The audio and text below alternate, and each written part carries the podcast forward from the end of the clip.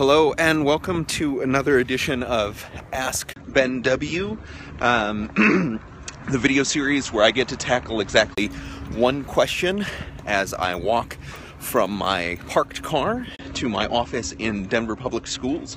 Today I am trying something a little bit different by broadcasting live Ask Ben W and seeing whether or not this conversation can be a little bit more two-way than it has been. Today's question, though, comes from one of my favorite online collaborators, and that's Wes Fryer. And he had a really great question about whether or not student videos, the kinds that are created in the classroom, whether or not they are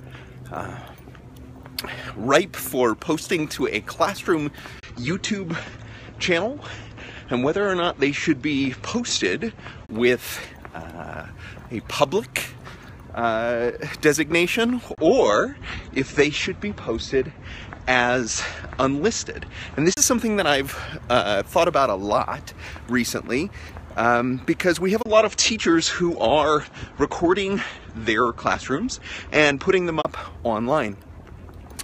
And they are doing that as a part of Project Cam Opener, which gives a video toolkit and some supports for teachers to capture and reflect upon their practice within their own classrooms and then share them throughout the district. And we've talked a lot about whether or not you should post it publicly or you should post it as unlisted. Now, these are teacher-created videos, but they are very much with students on camera. And so because of that, there are a lot of really important conversations that need to be had.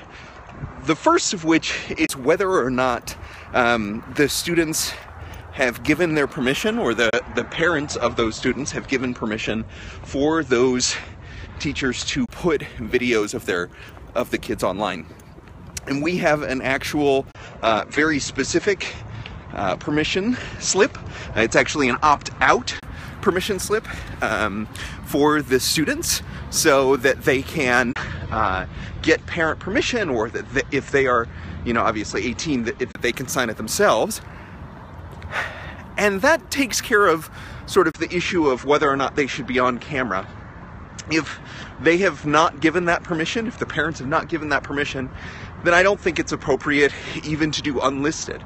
I feel as though it's really only appropriate to do a private video between a few people. YouTube allows you to, you know, share things only in a, you know, with a few email addresses or something like that.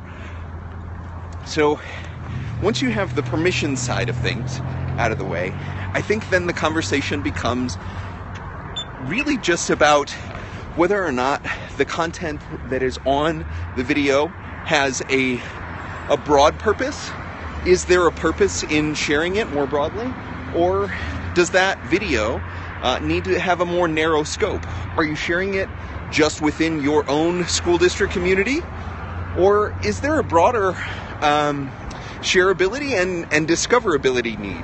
Because obviously public videos are searchable and people can actually use them to spur further learning. And so I find that whenever possible, if there is a broad learning purpose, I'm going to try not to die here as I walk across the street, then public is the way to go.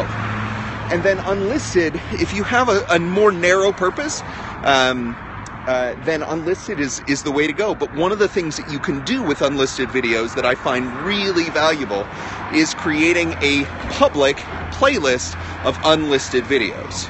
And so you can actually create a chronology of unlisted videos that you can embed and sort of tackle without having to make that video searchable. And so you are curating for others at that point, and it becomes a lot easier for you to say, this is the video that I want to have searchable and displayed, you know, anywhere that you want. You can create that playlist, and it makes it a lot easier for you to actually contextualize it, because you can put notes on that particular video so that people can understand, you know, where this comes from, and what was going on in the particular video clip, even beyond the description on the video. Now, Wes's question was more around the student video, and I think this goes for teachers as well, but one of the big things that I think we should be pushing ourselves to do is not create a single channel for our classroom, but rather to encourage students to have their own channels or to have their own spaces online, rather than saying, I'm going to consume all of the learning objects into my one teacher channel. Let's let the students actually own that process, and then you are the curator of those things. You are creating the playlist of those unlisted videos, and they can share them accordingly, but they are starting to build their own portfolio. They are starting to build their own, database of all of their learning. And so I think overall, the way in which I approach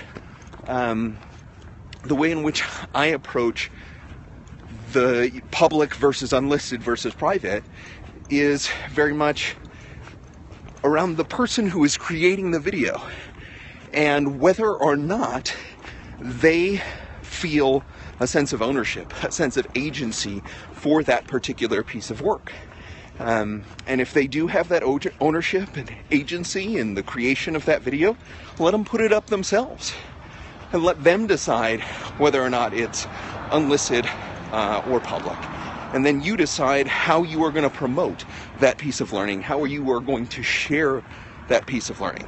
So that's how I'm thinking about this. The one last thing that I will say is that YouTube just enabled in their advanced settings the ability to blur out faces within a video. So if you're worried about the permission side of things, you can blur out faces.